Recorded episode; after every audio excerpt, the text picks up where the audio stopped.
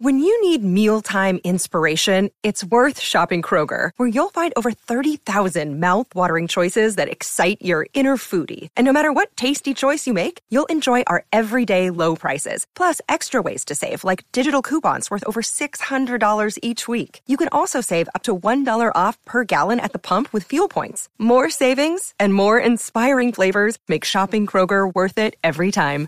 Kroger, fresh for everyone. Fuel restrictions apply.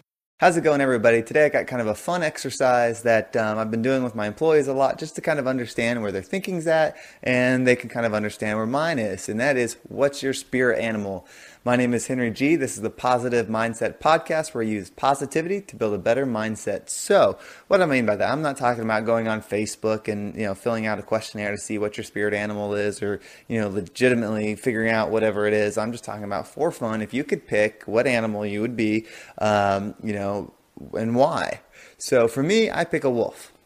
And the the few reasons, you know, in my mind, when I originally was asked the question, I started thinking, okay, what would I be? And I, I initially thought a lion, um, but the truth be told, I'm not really a lion. Um, when you start thinking of the characteristics of a lion, it just didn't really fit in with how I operate.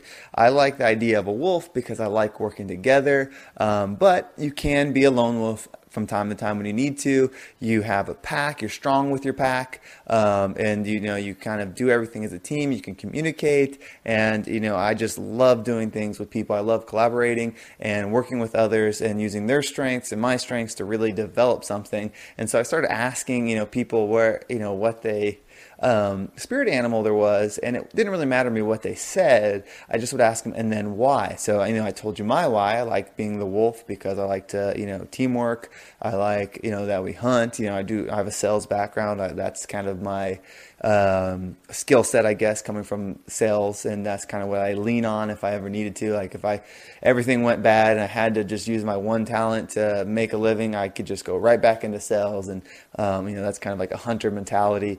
And um, I like building sales teams, things like that, and using everybody's strengths. So you know that's how I explained it to them, and then asked them, you know, what spirit animal they would be, or you know what animal guide or whatever they would choose.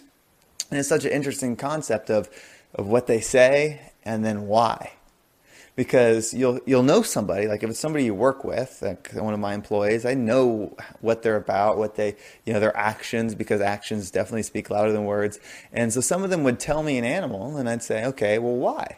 Like i had one guy say bull and i said okay well why? And then they kind of explained it. I'm like okay in my mind i'm thinking but you don't act anything like that so I'm starting to wonder, okay, is that how you see yourself or is that how you want to see yourself? And it's just a cool way to understand, you know, where your mind's at. So try that exercise with yourself. Think about, okay, what spirit animal would I be?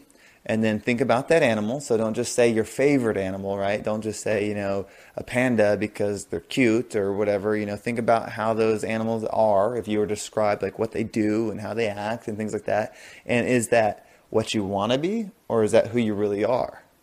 And um, it can kind of help make yourself take like a third party look at where you're at and what you're doing with your life and are you doing the right things? Are you in the right job? Are you working with the right people? Are you you know living with the right people? Are you meeting the right people? Are you in the right country? Are you you know you can really start understanding from that third point of view because you're you're taking a, a object and then putting your characteristics to see if it matches those characteristics. And so you can kind of understand oh like you know, I picked this animal and I'm in this field, you know, I picked something that's super antisocial, you know, is super likes to be alone, doesn't want to, you know, talk anything, but yet I'm working in the service industry.